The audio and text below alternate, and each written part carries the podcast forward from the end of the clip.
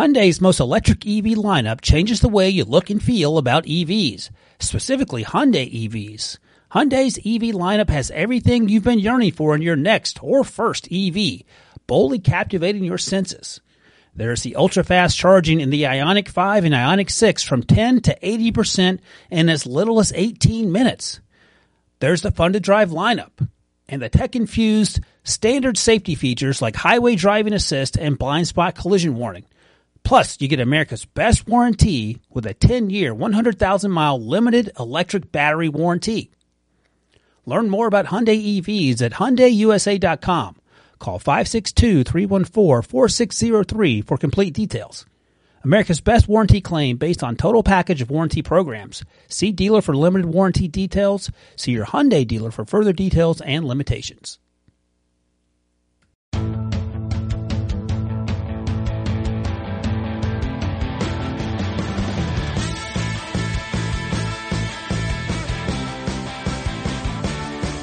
Welcome to the Pick Six Podcast, everyone. The All thirty-two, our coverage of every N F L team continues. Today, we're talking about the Carolina Panthers with my guy, Joe Person from The Athletic.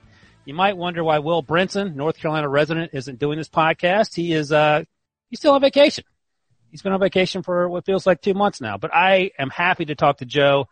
Joe and I go way back. I mean, like twenty-five years way back. Uh, you know what's funny, Joe? Like, um, every, every opportunity I get, I always say, yeah, I went to college with Mike Tomlin and, and Sean McDermott. I'm going to have to add Joe Person in there because Joe Person is a William and Mary alum as well. Joe writes for The Athletic. Joe, how are you doing, brother? Doing good, man. Uh, and you're right, man. It's, it's cool to be on with a fellow tribesman. Uh, that was a long time ago, but we don't, we don't need to start adding up the years. It's just, uh, good to have that tribe pride. Yeah, so Joe played played football in college, William and Mary. D one one double A, they call it F C S now. But here's the thing: a lot of people would have no idea about unless they they followed F C S football for the last thirty years. Uh, Jimmy Laycock, who just retired recently, was one of the winningest coaches in F C S history, maybe even college football history. But the the number of athletes that William and Mary put out on the football field is is pretty crazy, given that it wasn't a big-time program in terms of Power Five today. Um, who are some of the guys that you remember playing with that were just – because Mike Tomlin was a receiver. No one remembers – no one even knows that. Sean McDermott played uh, in the secondary. He was a safety, sort of small – you were tight end. Um, did you play with Sean Knight, or was that after you? I did play with Sean Knight. He was uh, the quarterback who followed a guy named Chris Hakel. Chris Hakel was a big kid who uh, spent some time with the Redskins and the Falcons, uh, I think practice squads. He was drafted too, though. He was like a fourth or fifth round pick, I think. I think, I think he was. And, of course, that was back when Joe Gibbs had a connection to the program and J D. Gibbs, uh, who very sadly died about a year and a half ago with, with brain degenerative brain. brain disease. J D was a defensive back, very humble kid. Like, this was at the height of the of the Washington's uh, success under Joe Gibbs. Joe occasionally would like helicopter down from Ashburn, Virginia, go to a game on Saturday and be back at, you know, for the team meeting Saturday night in, in Ashburn. So anyway, J D Gibbs was there. You know who was probably, in terms of, in my era, who went on to have the most N F L success was a kicker, Steve Christie. That's right. Steve Christie? Yeah, he's a Lambda Chi. You can give him the secret handshake. That's right. I don't know if I remember it. But, uh, yeah, he actually came back. Probably, you probably left because I think I was a junior at that point. And I, I didn't see him, but he, he came by the fraternity house. He had a few beers, few four to twenty beers, and I think he ended up uh sort of giving out the those little, you know, you, you get branded or whatever. He he got his redone. Ooh. And I think he, he was really bothered about the idea the next morning. He's like, oh my God, my wife's gonna see this, she's gonna kill me. I forgot about Steve Christie. That's right. Yeah, good times. Yeah, that was a, it was a simpler time back then, Joe. Steve, but, um, Steve Christie, you'll remember, uh was and the one and only time I've ever gone to Canton. I was covering like a high school championship football game in the Canton area for a little tiny paper in Huntington, West Virginia. We covered up Southern Ohio. Go to Canton before the game. Steve Christie's cleat is being memorialized in there. because he had finished the greatest playoff comeback in N F L history, that Bills uh, against the Oilers game. Yeah. Frank Reich, but Christie's field goal won it, and they had his cleat in Canton that day. Nice. So how long have you, before The Athletic, you were with the Charlotte Observer, how long have you covered the Panthers? This will be my eleventh year, I think. I started two thousand ten uh, in that very dubious distinction. That was the two and fourteen year. Lots of dysfunction with John Fox was a, a lame duck coach. They tried to go into the season with Matt Moore as the quarterback. He got hurt like in week two. They had to turn to Jimmy Clausen, rookie, way overmatched. And uh, two and fourteen followed, and Cam Newton followed, and and also the hiring of Ron Rivera. So it was kind of it, it was a lot like this year uh, in terms of, you know, a, a kind of a restart, which is what they're doing, of course, with Matt Rhule. Uh, like Ron Rivera, Ron Rivera had to go through the lockout his first year and Cam's first year. Right. And so now, of course, Matt Rhule, Teddy Bridgewater, this whole crew's having to go through the, uh, the, you know, the COVID and being away from the building. So Matt Rhule, you mentioned him, coach at Baylor, coach at Temple, had success at both places, and he parlayed that into, into the job, um, at Carolina. He's a young guy. He, he seems very outgoing. What are your initial impressions of him? And he, you get the impression when you hear him talk that he wants to make everyone happy. You can't do that in N F L locker room like perhaps you can in college locker room. What are your impressions of, of just your first impressions of Matt Rhule and, and the challenges he's going to that's rebuilding? So I like his energy a lot, and I like the fact, Ryan, that he has not made any excuses. Like, you could make a pretty strong argument that the Panthers are – have the odds stacked against him more than any other kind of first-year coach. Uh, of, of course, we know Mike McCarthy and and and Ron Rivera both coached in the uh, N F L before a lot. Joe Judge is a new coach, but he has a, a returning quarterback. So, you know, Matt Rhule has exactly one year under his belt of uh, of of N F L experience, and it was in his assistant offensive line. But having said all that, anytime we've gotten him on a Zoom or, or what, what have you, he's not making excuses. And I, I think his players notice that, you know, because you start doing that kind of stuff, and then then the players have a built-in excuse. And, and I, I've liked his energy. He's a guy that knows both sides of the football. I, I, and, and because of that, I think he, he knows enough to where he can delegate. And but but not be all too hands-on. I mean, he's really more of a kind of overseer, program builder than he is like an offensive or a defensive play. Yeah, in a lot of ways, that that's the ability to sort of give up the micromanaging part of it can, can serve you well if you have the right people around you. So let's talk about that. Joe Brady, William and Mary alum, but he's uh, substantially younger than we are. This is his first year in the N F L. Obviously, he had a meteoric rise last year with L S U and that offense that turned things around from the year before when they were mostly run-based, it felt like. And then Phil Snow, the other side, who's a veteran defensive coordinator.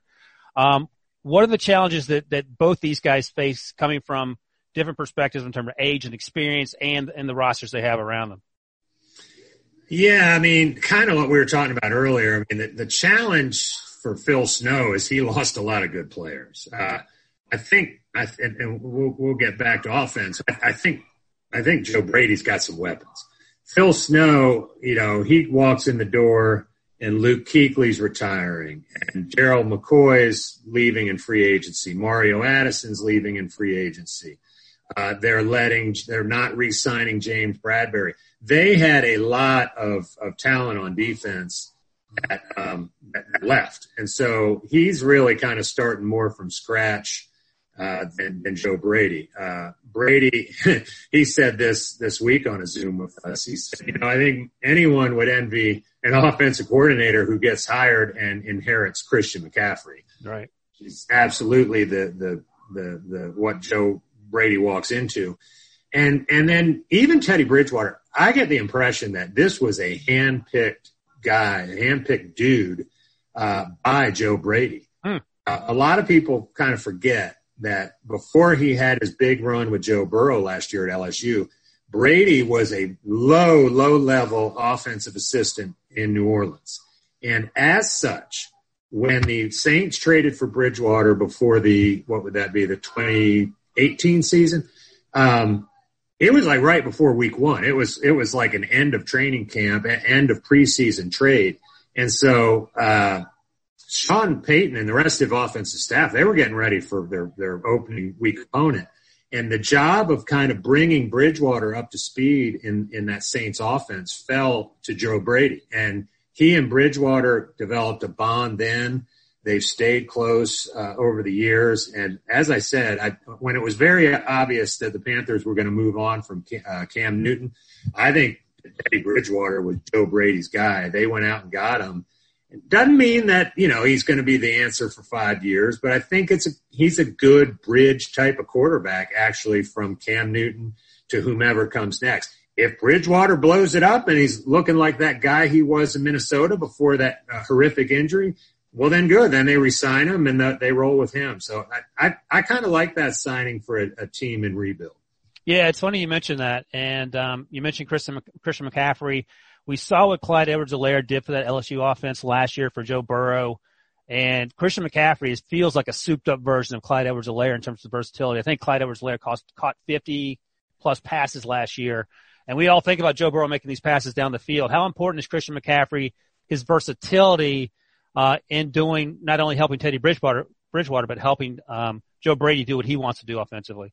Yeah, that's huge. Um, it, Brady said this week that it would be injustice to call Christian McCaffrey just a running back. Yeah. He's not going to use him as such. He'll get plenty of touches out of the backfield, obviously. But, yeah, I mean, you, you make a great point with with, with uh, the, the L S U kid. Put him out, uh, and I don't know how much he did of that, but Christian McCaffrey will be he'll be spread out a lot. I mean, they'll have a lot of empty backfields. McCaffrey will be a part of that. The tight end, Ian Thomas, will be a part of that. So, and, and listen, it's not like Norv Turner was lining up Christian McCaffrey in, in an I formation and giving him power off tackle. So, you know, they, they were already doing a lot of this, but it's always cool to bring a fresh look to it. It's going to be a, this Joe Brady offense is going to have a ton of Saints influence, obviously. I mean, that's just where he learned. Uh, I did a interview a couple weeks ago with Will Greer, their, their backup quarterback. And he said, oh yeah, like all the cut ups we're watching are Saints and L S U. And uh, so Brady will put his own stamp on it. Uh, but it's going to be fun. And uh, like, I don't think this team's going to be particularly good, but I think the offense will be fun to watch. Yeah, so you mentioned the defense earlier. I want to ask you about, you know, you mentioned all the losses. They drafted Derrick Brown, which seemed like a pretty easy pick given where they were. They got Jeremy Chinn, the safety, in the second round, and also Yetur Gross-Matos, the, the edge rusher out of Penn State. How important is it going to be for those guys to step up from day one, given all the losses they had, and, uh, you know, sort of help out Brian Burns, last year's first-round pick? Yeah, very important. And, uh, And, and certainly Derrick Brown will, you know, he'll, he'll be a day one starter. I don't know if Jeremy Chinn's going to be a starter, but he'll be on the field a lot. Same with Gross-Matos. I, I'm glad you mentioned Burns, uh, because I really like that kid. Yeah. Uh, of course, he, you know, they drafted him out of Florida State last year thinking that, to, to run a three four. Well, now Phil Snow's back in a four three. And so there have been a lot of people, you know, on my, on my Twitter or whatever, you know, how's Burns going to do in the four three? I'm like, this kid's a football player. I mean, is he a little lean? Yeah, but he's a, he's just a fast-twitch edge rusher who was in the middle of a terrific rookie season until he stupidly got frustrated, punched the ground in Houston, and broke his wrist. Right. Tried to play through it, but I, I like him a lot. He's he's gotta he's gonna have to be a guy in this rebuild that, you know, is sort of a core fixture on defense, along with Trey Boston, who they re-signed, Shaq Thompson, who they re-signed. But the secondary, uh, you know, the cornerback position, could, especially when you're playing in a division with Drew Brees and Tom Brady and, and Matt Ryan. You know, that I said, they let Bradberry walk. Dante Jackson has been hit or miss his first two years. And then, you know, they're kind of taking a flyer on Eli Apple. Yeah. So that I, I think they're going to give up some big numbers uh, in the secondary. it's a tough, it's a tough division too. Um, all right, let's take a quick break. We'll be right back talking more Panthers with Joe Person.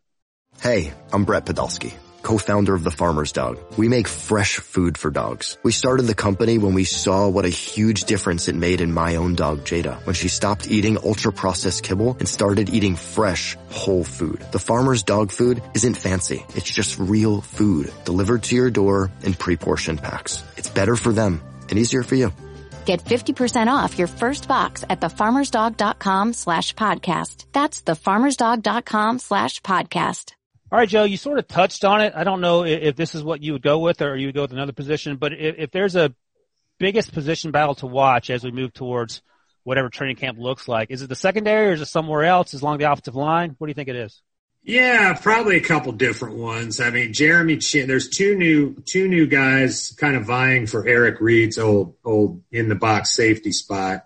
Uh, Justin Burris, who they signed from Cleveland, and then uh, and the guy we've mentioned, Jeremy Chinn. Probably because of my F C S background, I always am a sucker for, for these one double A kids, and Chinn comes out of uh, comes out of Northern Illinois. Uh, he was a zero-star recruit leaving his Indianapolis high school, hits a growth spurt, goes from something like five ten to six three. He can run, he can hit. Obviously, he didn't have, you know, didn't play in the S E C, the A C C, the Big twelve, but he he held his own at Senior Bowl, and I think that's where he really got on the Panthers' map and radar. And uh, so I'm interested to see him. You know, the funny thing about the position battle, uh, and, and I'm sure I'm going to do a story like that, but it's almost like, man, this first year just almost feels like Matt Rhule. It, like, I don't even know if they, they're, they're going to throw everybody out there and see what sticks. You know, like it, it, you can make a case that you're going to be position battles all over this place, which if you're like a young, unproven guy, like you better be, you know, you're fired up. Yeah. Because it's a clean slate. Uh, you know, they obviously they have some guys they sort of penciling in at, at various spots, but if some dude just comes out of nowhere, it's like, okay, cool, put him in there. What what do we have to lose? We're we're not really expecting, not not really. They are not expecting to contend this year, and so it's a developmental year, and uh, you know, I think they're going to treat it as such. Yeah, Vegas agrees with you because their win total for the Panthers is five and a half. So, um, I don't know if I love the Panthers winning six games or seven games. That seems like a, a good start for Matt Rhule. So what's the ceiling or, or, or the floor for you in your mind? What would be success for Panthers fans? Matt Rhule's first year, a lot of question marks, mostly on defense. Probably success would be, I don't even know what the win total would look like. Let's say five or six, but they're in a lot of games. They have guys that they can say, okay, Uh, Stephen Weatherly, a defensive end who we signed from the Vikings, he showed us he can play and be a difference maker. Or maybe it's Justin Burris. Or, you know, maybe it's Robbie Anderson. You know, they, they need to come out of this year with the guys they feel like are going to be the staples of when they hope either in twenty twenty-one or t- maybe more realistically twenty twenty-two. Uh, and a lot of these guys, it's interesting. If you look at their free agents, with the exception of Shaq Thompson, who was already here, it was all one and two year deals. Like they, it was it, the whole, the whole idea is like you, everyone's on a prove it deal. If you're, if you're part of it, we'll re-sign you. And if not, hey, we appreciate you being here. You were part of this kind of weird bridge period, for lack of a better term. And, uh, And, and we're going to sign some other guys and draft some other guys. So lots of those short contracts, and uh, and they have a lot of money to spend in future cap years. Uh, of course, depending on, on what this all play out with, with the COVID and so forth. Right. Uh, one last question uh, about under David Tepper. Do you think he'll have the patience to sit through what looks like not going to be a great year on paper? Because we know, I don't know if he got frustrated, but clearly he wanted to make changes. Started with Ron Rivera. Cam Newton's gone. Luke Kuechly retired. He hired a bunch of analytics guys. Do, do you think he's going to have the patience to sit through what could be a three or four win season? You know, the only reason I say yes is I remember we were in a press conference with him. It wasn't even a press conference. We were kind of around like a, a boardroom table. It was, it was, you know, it was a media gathering, but kind of like, you know, a small gathering. And someone asked him basically what you just said, what you just asked me. And he was, he was the one who said, you know, Rome wasn't built in a day. He's like, he's like, do you think our, and he posed the question sort of back to us, but he, he said, do you think our fans would be cool if we have a couple years of struggle, if it meant like a lot of sustained success down the road? And we were all kind of, well, you know, sure. I, I do think, l- listen, Matt Rhule got a seven-year contract. He ain't going to be that patient. But absolutely, I, I think everyone sort of understands. Marty Hurney seems to be, the general manager seems to be like the one guy, and Marty's kind of near the end of his rope in terms of getting your retirement age. But he's like the one guy who doesn't seem to like want to buy into the whole rebuild concept. But I think David Tepper's on board with it and willing to be patient. Well, that's great. That's great for Carolina Panthers fans, and maybe someone should, should pass that clip on to Jimmy Haslam in, in, in Cleveland. Uh, renowned lack of patience there. Kevin Stefanski might appreciate it. Joe, great talking to you, man. Usually I see you at the Super Bowl and Senior Bowl Combine. I'm glad I got to talk to you in the off season. You can follow Joe at The Athletic, at Joseph Person on Twitter. And, uh, in my mind, best tight end in William and Mary football history. You're too kind, man, but this was fun. Uh, hope you and your st- family stay uh, healthy and safe, buddy. Same to you, man.